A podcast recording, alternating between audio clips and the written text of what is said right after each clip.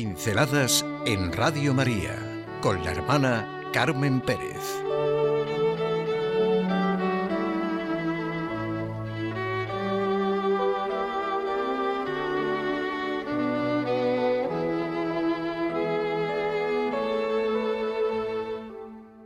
La llave de la mañana, el oxígeno del día y el cerrojo de la noche. Con la llave que abre la mañana, el oxígeno del día y el cerrojo de la noche son los instrumentos con los que vive su vida de familia, de trabajo, de fin de semana, vamos, su vida diaria, un matrimonio amigo. ¿Qué es la llave que abre la mañana, el oxígeno que respira y el cerrojo de la noche? Pues un instrumento único, la oración. Y este matrimonio la vive así, y así lo están respirando sus hijos, y nos lo comunican a los amigos. Llave que abre el día, oxígeno para respirar y cerrojo para acabar el día. Precioso, ¿eh? La oración es una forma básica de la vida humana. Hablamos de la oración como algo radical y profundo en la vida humana, algo que no es nada lejano al hombre, sino la sustancia de su vida. El sentido de lo sagrado se expresa por la oración. La oración puede consistir en una queja, en un grito de angustia, en una petición de socorro, en un comienzo del día, en una despedida en la noche, en un sentir necesidad de dar gracias, de contemplar, de elevar el corazón, de adoración, de comunicación con el Creador de lo que existe, con el tú, Padre de todos y cada uno de nosotros, o como decía Santa Teresa, trato de amistad con quien sabemos nos ama. No es difícil sentir que nadie puede arrancarse de su relación con Dios. Nos sentimos mal solos y necesitamos sentir una compañía interior.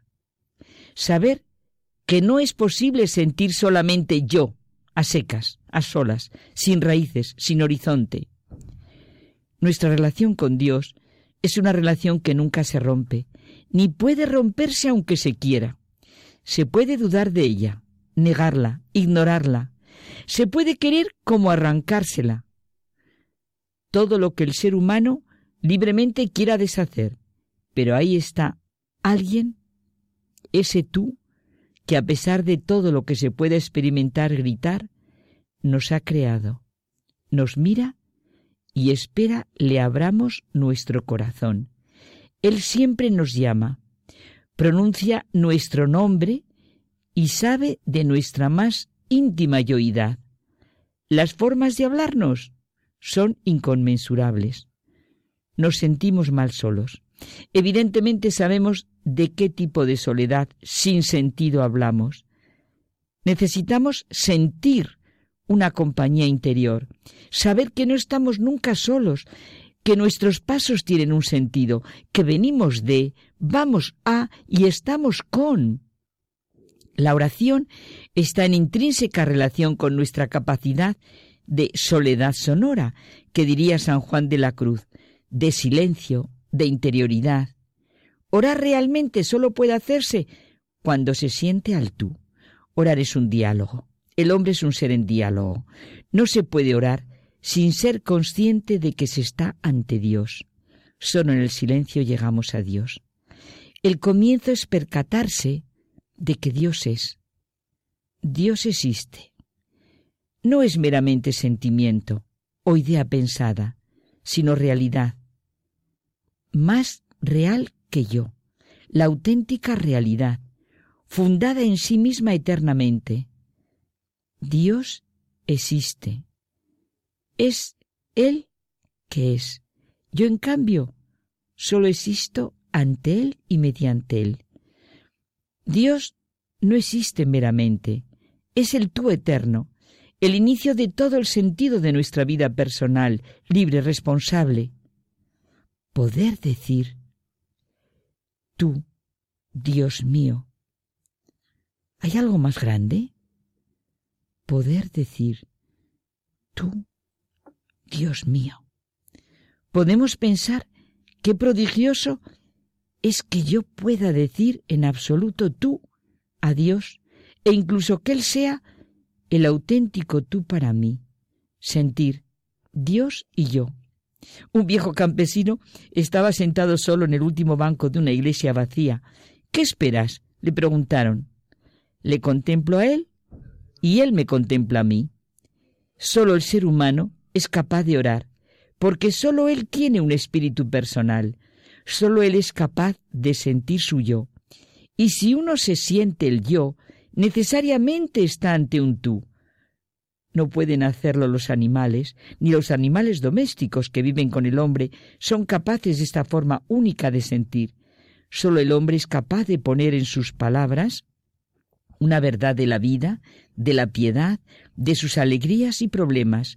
Solo los seres humanos son capaces de ese silencio, de esa interioridad de la que surge la relación con el tú y de la que nacen las más diversas oraciones. Siempre estamos ante un tú. San Agustín dice que el hombre no reza para dar a Dios una orientación, sino para orientarse debidamente a sí mismo. Y en la oración ocurre como en la vida.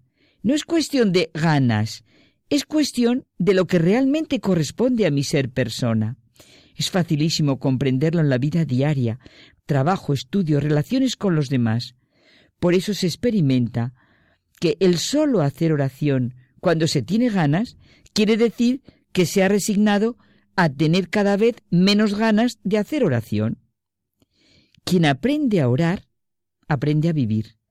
Solo surge de verdad la oración cuando participa de un sentido que se piensa, de una verdad que se siente. No se puede vivir de una manera y orar de verdad de otra. Si cambiamos el corazón, cambiamos la vida. Si oramos realmente, nuestra vida cambia. Solo en la oración germinan las decisiones, los acontecimientos que cambian el rumbo de nuestra vida y la orientan. Quien ora sabe pedir perdón y perdonar. Quien ora sabe decir gracias. El que no ora no sabe decir gracias ni pedir perdón.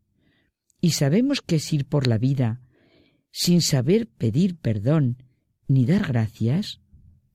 Por eso, la oración por excelencia es, Padre nuestro que estás en los cielos.